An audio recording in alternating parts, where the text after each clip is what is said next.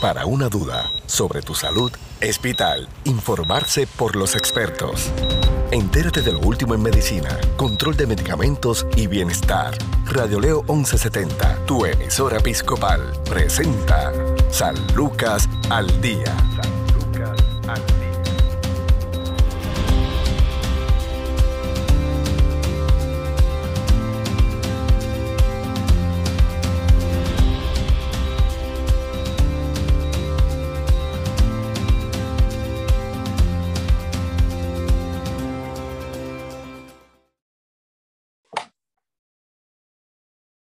¿Qué tal amigos? Les saluda Sandra Torres Guzmán en San Lucas al Día, el programa del Sistema de Salud Episcopal.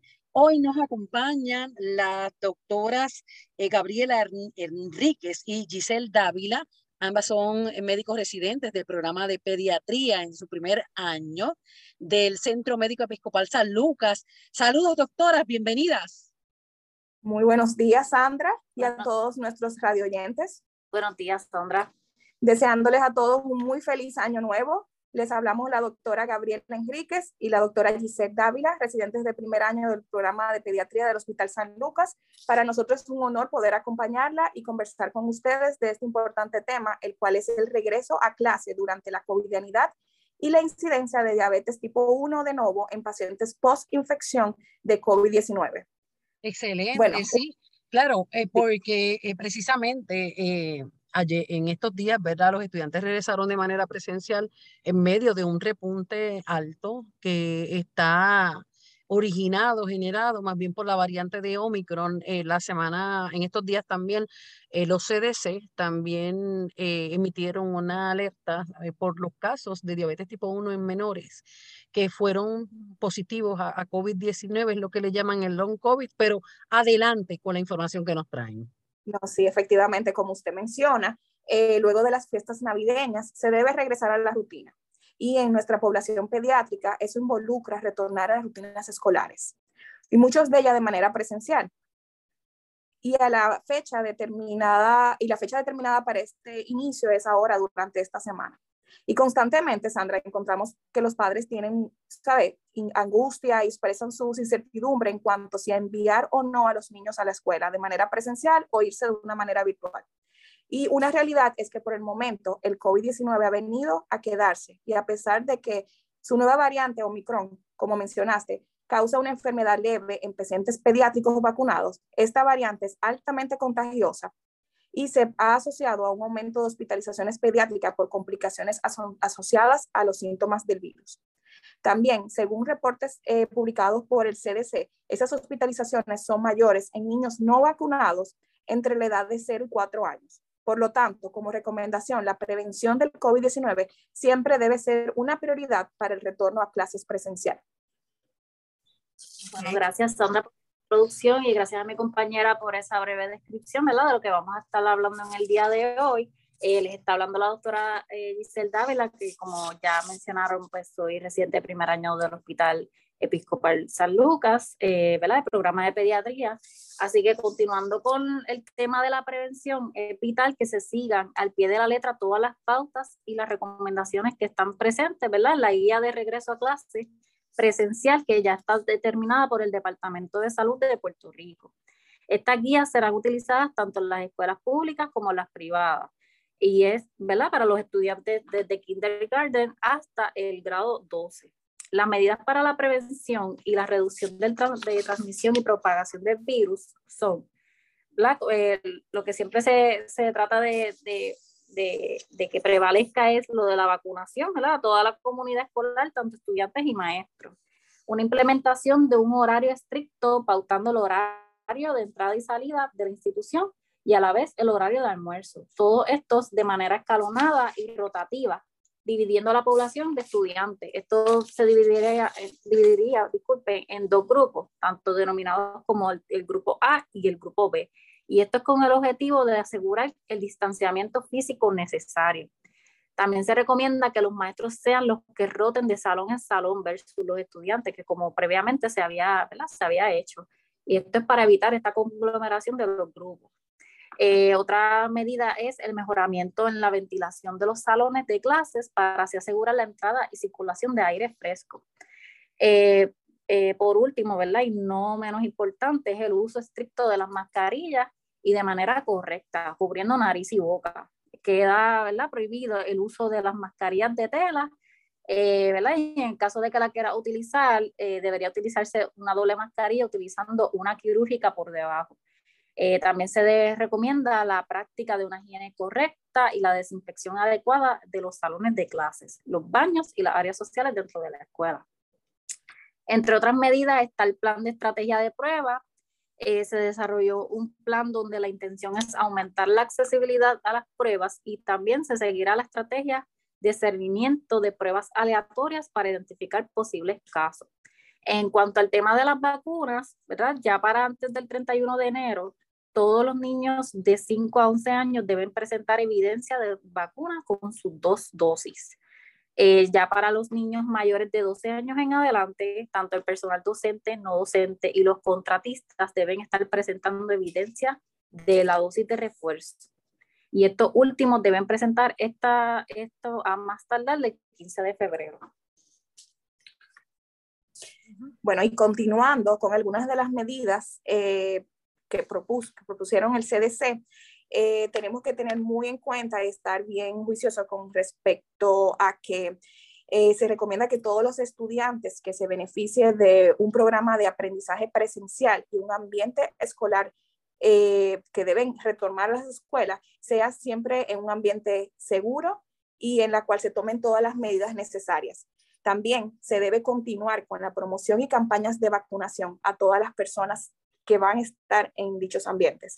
La promoción de la vacuna va a garantizar que el retorno a clases y las actividades extracurriculares, incluyendo los deportes y actividades físicas, sea de una manera segura y que garantice la salud del personal y de los estudiantes. Es muy importante que todo, todos los niños mayores de dos años, todo el personal de, la escuela, eh, siempre tengan puestas sus mascarillas, como comentó mi compañera. También eh, deben tener en cuenta que sin importar el estatus de vacunación, estén vacunados o no, deben siempre estar con ellas eh, puestas. También el CDC recomienda la parte del distanciamiento social en las aulas, como mencionamos anteriormente, con una buena ventilación el lavado de mano constante y la realización de pruebas frecuentes para detectar posibles causas y aislarlos. También es muy importante si un estudiante, los familiares del estudiante o el personal de la escuela se sientan enfermos o han estado en contacto con alguien enfermo, deben mantenerse aislados y en cuarentena y al mismo tiempo contactar a sus médicos para programar citas para realizar las pruebas de COVID-19 queríamos también hablarle un poco sobre la nueva variante de Omicron, eh, que es eh, llamada Omicron. Esta variante se reportó en noviembre, ¿verdad? Para eh, específicamente en Botswana, en el sur de África, y ya para diciembre entonces se comenzaron a registrar los primeros casos en Estados Unidos. La realidad es que hasta el momento esto es todo muy nuevo, no se conoce mucho sobre esta nueva variante la data es bien reciente y están activamente investigando lo que significaría eh, el impacto de esta variante. Según el WHO, que en sus siglas en inglés es la Organización Mundial de la Salud, ellos informan que la variante Omicron tiene el espectro completo, desde una infección de manera sintomática, ¿verdad? Que no, el paciente nunca se entera eh, de, ¿verdad? de que está infectado, hasta síntomas leves, incluso severas por necesidad de hospitalización e incluyendo también personas que lamentablemente ¿verdad? han perdido la vida a causa de. Por el momento se espera que esta eh, nueva variante cause una infección más leve, pero con un índice mayor de contagio comparado con lo que es la variante Delta. El problema que trae esto es que estamos hablando de una variante que va a estar por mucho tiempo con nosotros y que a esto se le suma la preocupación de que mientras más tiempo está la variante circulando entre las personas, esto le daría un chance de que mute y entonces sigamos teniendo otras variantes, que en ese caso sí podríamos estar eh, viendo la presencia de una nueva sintomatología y, mayores repercusiones. Así que aún se desconocen síntomas claves que nos permitan discernir entre ¿verdad? esta variante y las que ya conocemos. Lo que sí se sabe es que el perfil de la infección no ha cambiado, así que vamos a seguir teniendo pacientes, como ya mencioné, ¿verdad? Eh, pacientes asintomáticos, como pacientes con síntomas eh, respiratorios, eh, ¿verdad? congestión nasal, tos eh, tos, dolor de garganta, fiebre, entre otras sintomatologías que ya están relacionadas. Por el momento, lo que se tiene que hacer es, ¿verdad? Lo que ya hemos mencionado eh, arduamente, es que es eh, continuar y reforzar todas estas medidas de, de, distanciamiento, el uso estricto de mascarilla correctamente y, pues, eh, ¿verdad? lo más importante, la, la vacunación. Entre las informaciones que han, han surgido, que han demostrado en pacientes positivos a COVID por esta variante de Omicron, eh, escuché a, los médicos de, ¿verdad? y a los especialistas eh, a nivel mundial decir que además de, lo que es el dolor de garganta, esa carraspera, eh, les estaban también puntualizando en síntomas gastrointestinales, es decir, dolor abdominal, diarrea, eh, vómitos, que es una situación también eh, peligrosa en términos de que se puede confundir. No podemos olvidar que el SARS-CoV-2, el coronavirus, el COVID-19, es un virus y al igual que los demás virus, eh, se van a estar también manifestando en la flora intestinal. entonces, pues esta variante Omicron se ha demostrado en estos últimos días, esto es reciente también, de que la gran mayoría de los pacientes, muchos de los pacientes han mostrado estos, esta sintomatología gastrointestinal, que hay que levantar bandera también en cualquier momento, en caso de cuando se trata de menores, sobre todo los más pequeñitos. Sí, súper importante lo que tú acabas de mencionar, Sandra, y también entender que como los síntomas son un poquito también más leves, se puede confundir con una gripe común, con inclusive síntomas asociados tal vez a alergia por el reporte de pacientes que refieren que tienen síntomas más como congestión nasal, como si fueran más tipos alergia. Por lo tanto, es sumamente importante cuando alguien presenta esos síntomas tomar la iniciativa de verificar con su médico, eh, ¿sabe? Eh, pedir una opinión, hacerse la prueba de COVID y así ayudar a lo que es la prevención del, del de aumento de contagios. Entonces, es muy importante que todos tengamos conciencia al respecto. Eh, Quería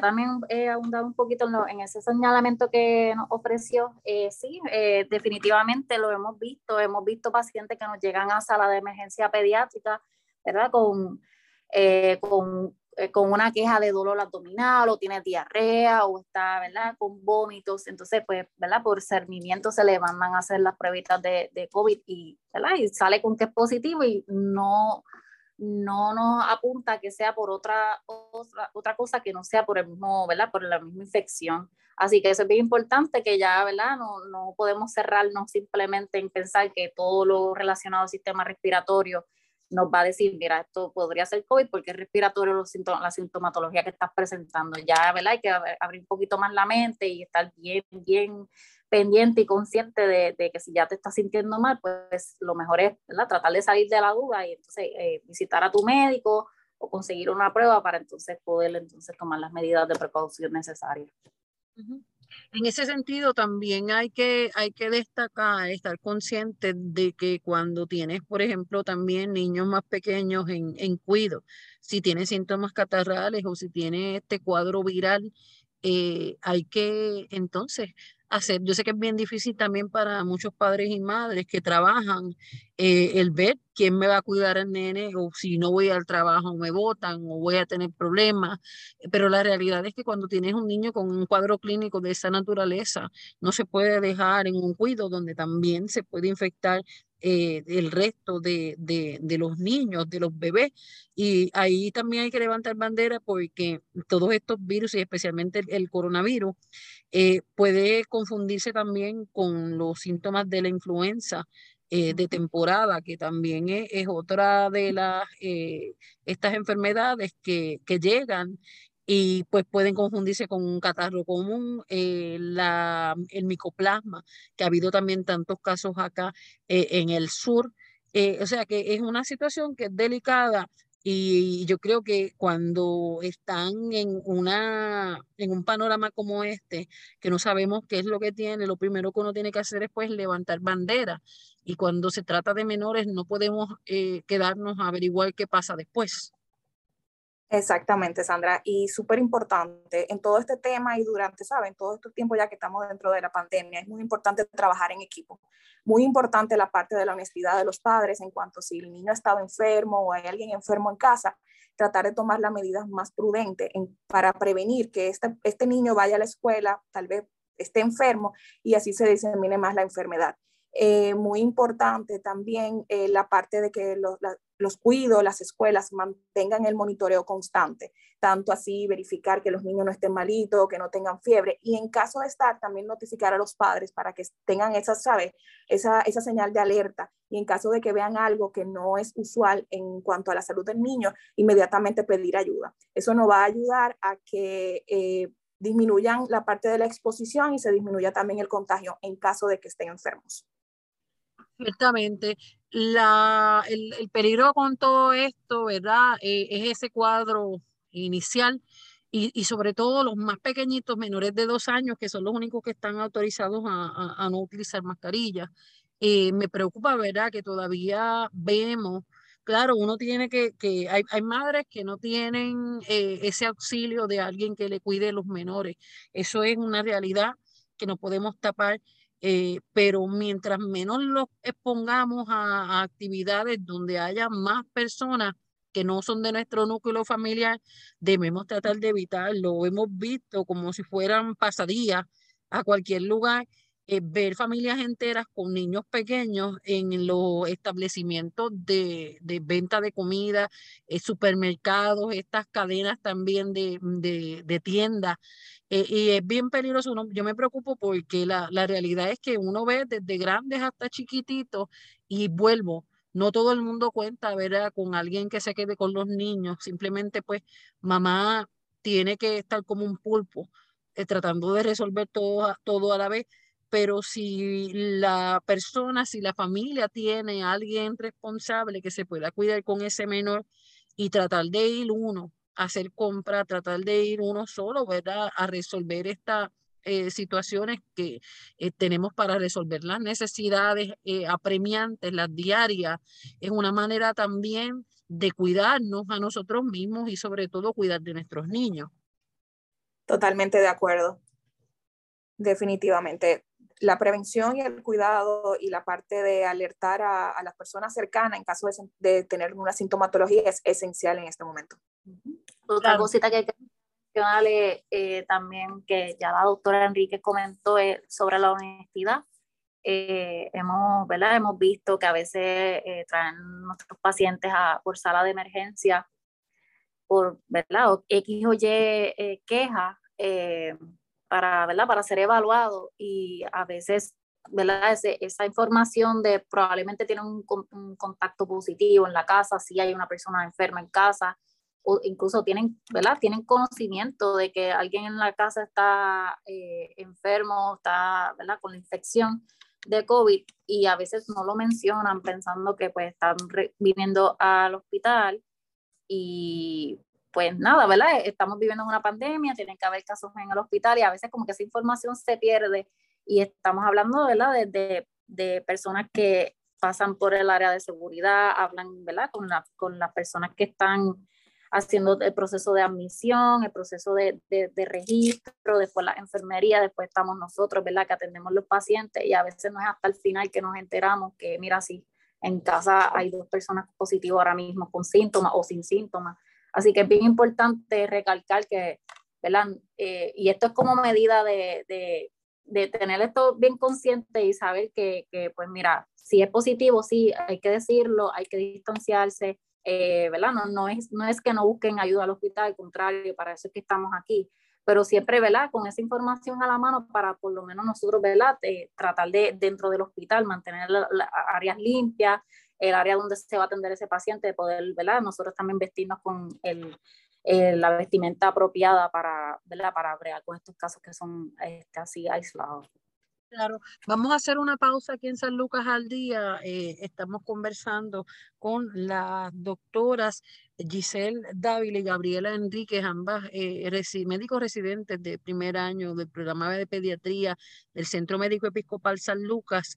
Nos está hablando de regreso a clases en la, ¿cómo es? La covidianidad Eh, y ahora, luego de la pausa, nos van a hablar sobre eh, otros efectos de lo que se llama el long COVID, que son eh, las enfermedades y las condiciones que se están registrando en la población en general, pero sobre todo en los niños. Los CDC eh, alertaron en estos días de la, una cifra alta en nuevos casos de diabetes tipo 1. Vamos a hacer una pausa. En breve continuamos. Esto es San Lucas al Día. Tu salud no se detiene. Al igual tu programa, San Lucas al Día, por Radio Leo 1170M, tu emisora episcopal. Somos parte de tu vida. Hay otra buena razón para vacunar a los niños y jóvenes contra el COVID-19, además de protegerlos de la infección. Los pacientes más jóvenes de coronavirus tienen mayor riesgo de desarrollar diabetes en los meses siguientes. Así lo demuestran los datos analizados por los Centros para el Control y la Prevención de Enfermedades de Estados Unidos, que reafirman así la importancia de la prevención activa con la vacuna en los menores. La pandemia de COVID-19 ha hecho pagar un alto precio a las personas con diabetes, quienes a menudo han visto empeorar los síntomas de la enfermedad metabólica o han tenido consecuencias más graves a causa del virus. Además, la diabetes parece estar entre las posibles complicaciones a largo plazo del COVID-19. No solo eso, Varios estudios han señalado un aumento en el diagnóstico de diabetes tipo 1 durante la pandemia entre niños y jóvenes y también un aumento de casos que llegan al diagnóstico con síntomas severos de cetoacidosis. Por eso los expertos de los CDC decidieron evaluar el riesgo de desarrollar la enfermedad en jóvenes analizando los datos de dos bases, un poco diferentes en el tipo de pacientes incluidos, pero que registran nuevas solicitudes de acceso a los servicios de salud en los Estados Unidos. En ambas bases de datos, en el periodo del 1 de marzo del 2020 al 26 de febrero del 2021, la incidencia de nuevos diagnósticos de diabetes tipo 1 y tipo 2 fue mayor en niños y jóvenes que contrajeron el virus, hasta 166% en la base de datos a partir de un mes después de la infección. El riesgo sigue siendo mayor incluso cuando se compara con los muy jóvenes que han tenido COVID y sus pares que en los años anteriores a la pandemia habían padecido diferentes infecciones respiratorias agudas. El coronavirus, por tanto, a través de mecanismos que aún no se conocen, parece conducir a una mayor probabilidad de desarrollar diabetes.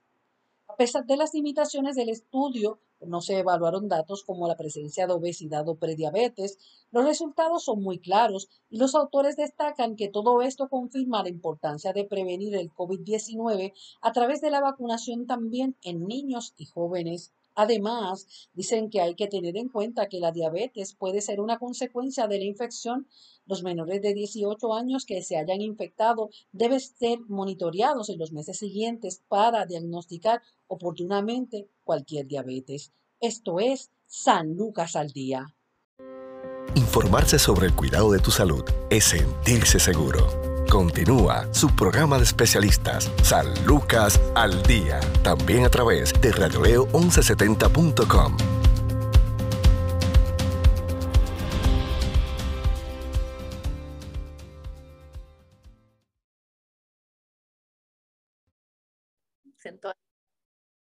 Seguimos en San Lucas al día, el programa del Sistema de Salud Episcopal. Hoy conversamos con los médicos residentes del programa de pediatría del Centro Médico Episcopal San Lucas, Giselle Dávila y Gabriela Enríquez, quienes nos están dialogando, ilustrando sobre el tema de regreso a clases en la covidianeidad y eh, otros efectos que pueden tener a largo plazo los niños, los menores eh, que han sido positivos a, este virus que eh, lamentablemente pues cambió nuestra manera de vivir, pero para poder sobrevivir y, vivir bien tenemos que estar conscientes de que ya las reglas del juego cambiaron, de que ya tenemos que aprender a vivir de una manera diferente, de que tenemos que cuidarnos más, de que eh, hay una serie de, reglas que tenemos que seguir de aquí en adelante.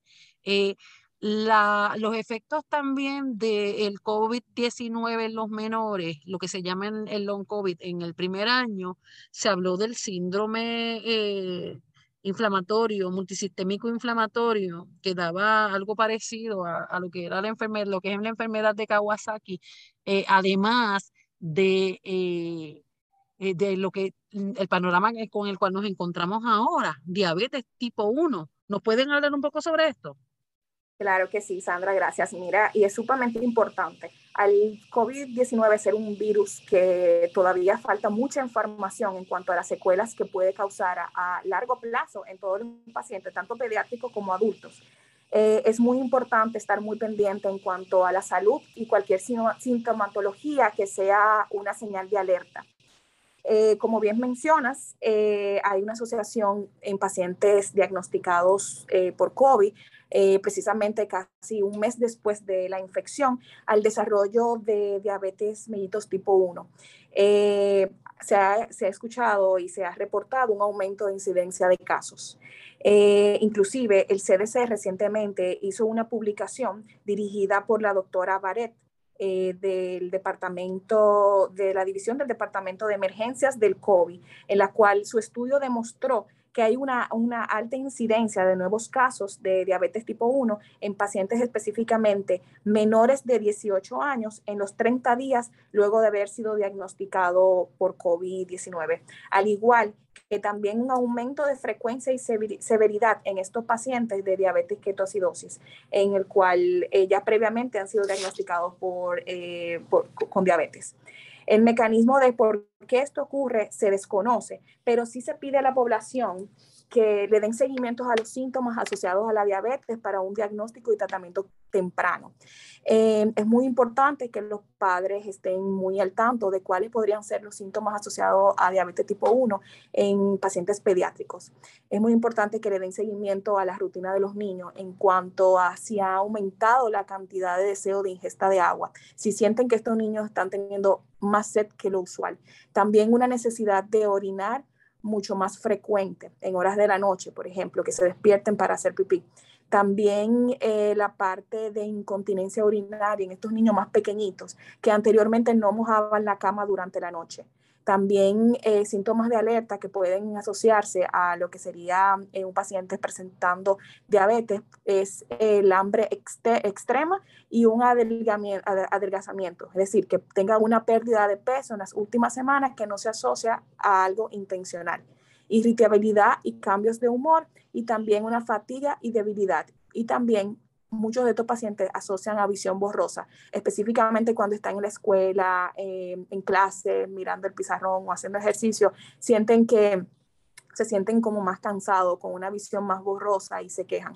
Es muy importante por este reporte, por ese estudio que realizaron y los resultados obtenidos, que todo padre que haya tenido un hijo con, eh, diagnosticado con COVID-19 tengan estos síntomas de alerta en mente para así en al momento de presentar algo eh, sospechoso, inmediatamente dirigirse a sus médicos para poder así hacerle todas las pruebas necesarias y poder agarrar, agarrar el, diagnóstico a tiempo y poder darle el tratamiento necesario.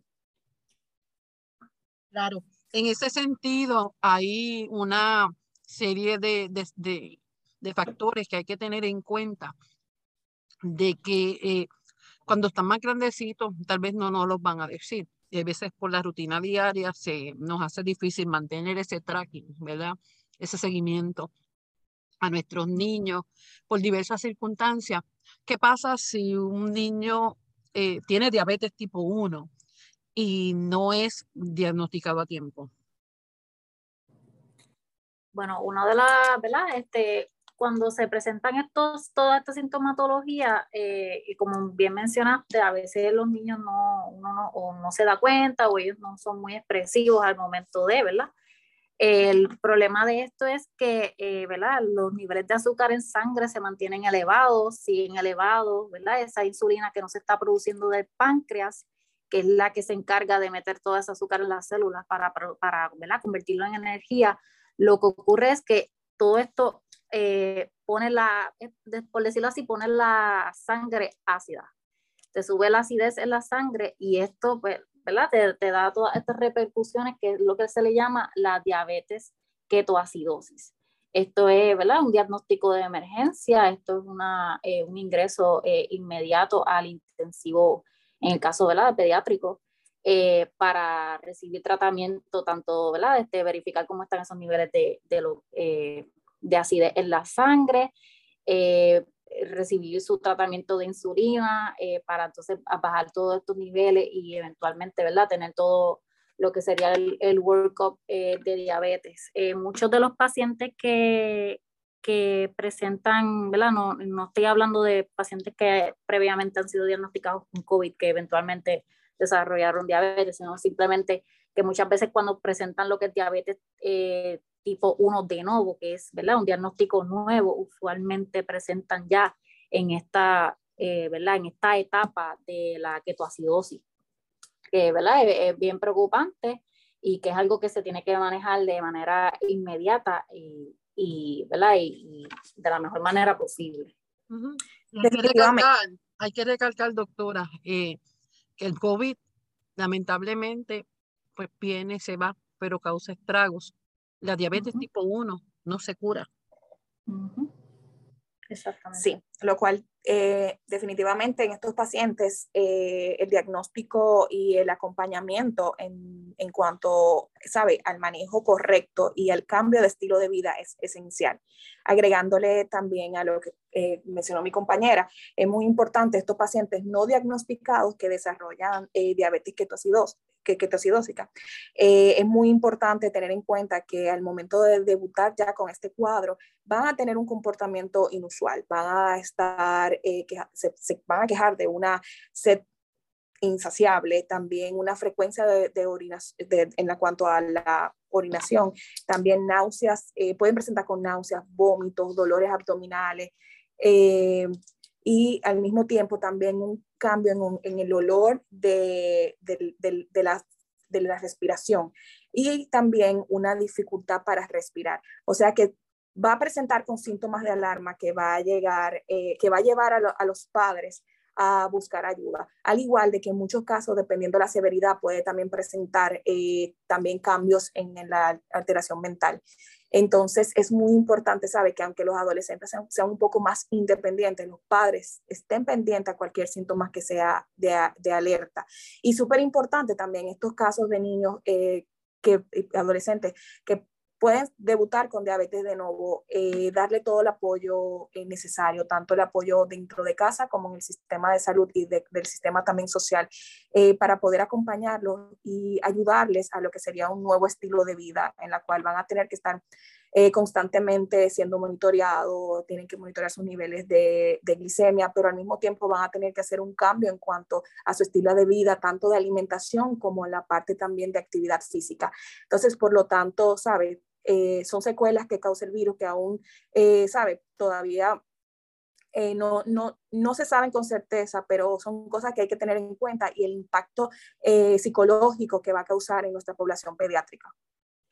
Ciertamente hay que advertir a los padres, independientemente cuál sea el cuadro que vieron en sus hijos positivos a COVID-19, que una vez estén negativos, los lleven de inmediato a su pediatra para hacerle los exámenes pertinentes sería bien importante, al igual que algo importante es el hecho de no perder también los exámenes y evaluación de rutina, ese examen físico recomendado, esos laboratorios que deben hacerse, porque a pesar de que el paciente esté bien, también muchos padres por miedo a salir en medio de, por ejemplo, en esta ola de, de, COVID, por miedo a salir, retrasan también lo que vienen siendo los chequeos eh, anuales eh, también el, el, el, hecho de ir a donde los pediatras, ponerle la vacuna, seguir con el esquema de vacunación para que esté todo el día.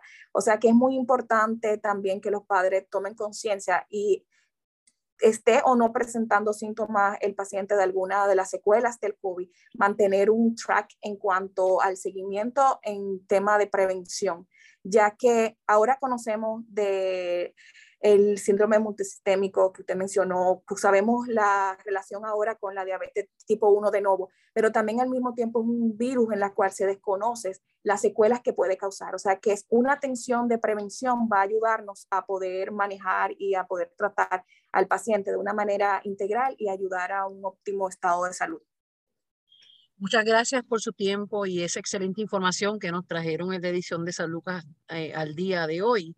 Eh, a la doctora Giselle Dávila, Gabriela Enríquez, eh, ambas están en su primer año en la residencia de pediatría en San Lucas, así que estaremos conversando con ellas con mayor frecuencia y bienvenidas aquí a este su espacio.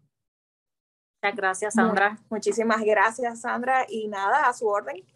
Gracias a ustedes. Bueno, hasta aquí esta edición de San Lucas al Día. Recuerde que tiene una cita con nosotros de lunes a viernes a la una de la tarde por Radio León 1170 AM, Radio León 1170.com. Puede buscar nuestro podcast en Spotify. Usted simplemente en la parte de, de búsqueda ponga San Lucas al Día y ahí tendrá un menú bien amplio para poder eh, escuchar usted y su familia y sus seres queridos. Que tengan buen día, bendiciones. Si desea más información sobre su programa San Lucas al Día, puedes encontrarnos en Facebook, Radio Leo 1170M o en Centro Médico Episcopal San Lucas. Haga sus anotaciones y conéctese con su programa San Lucas al Día.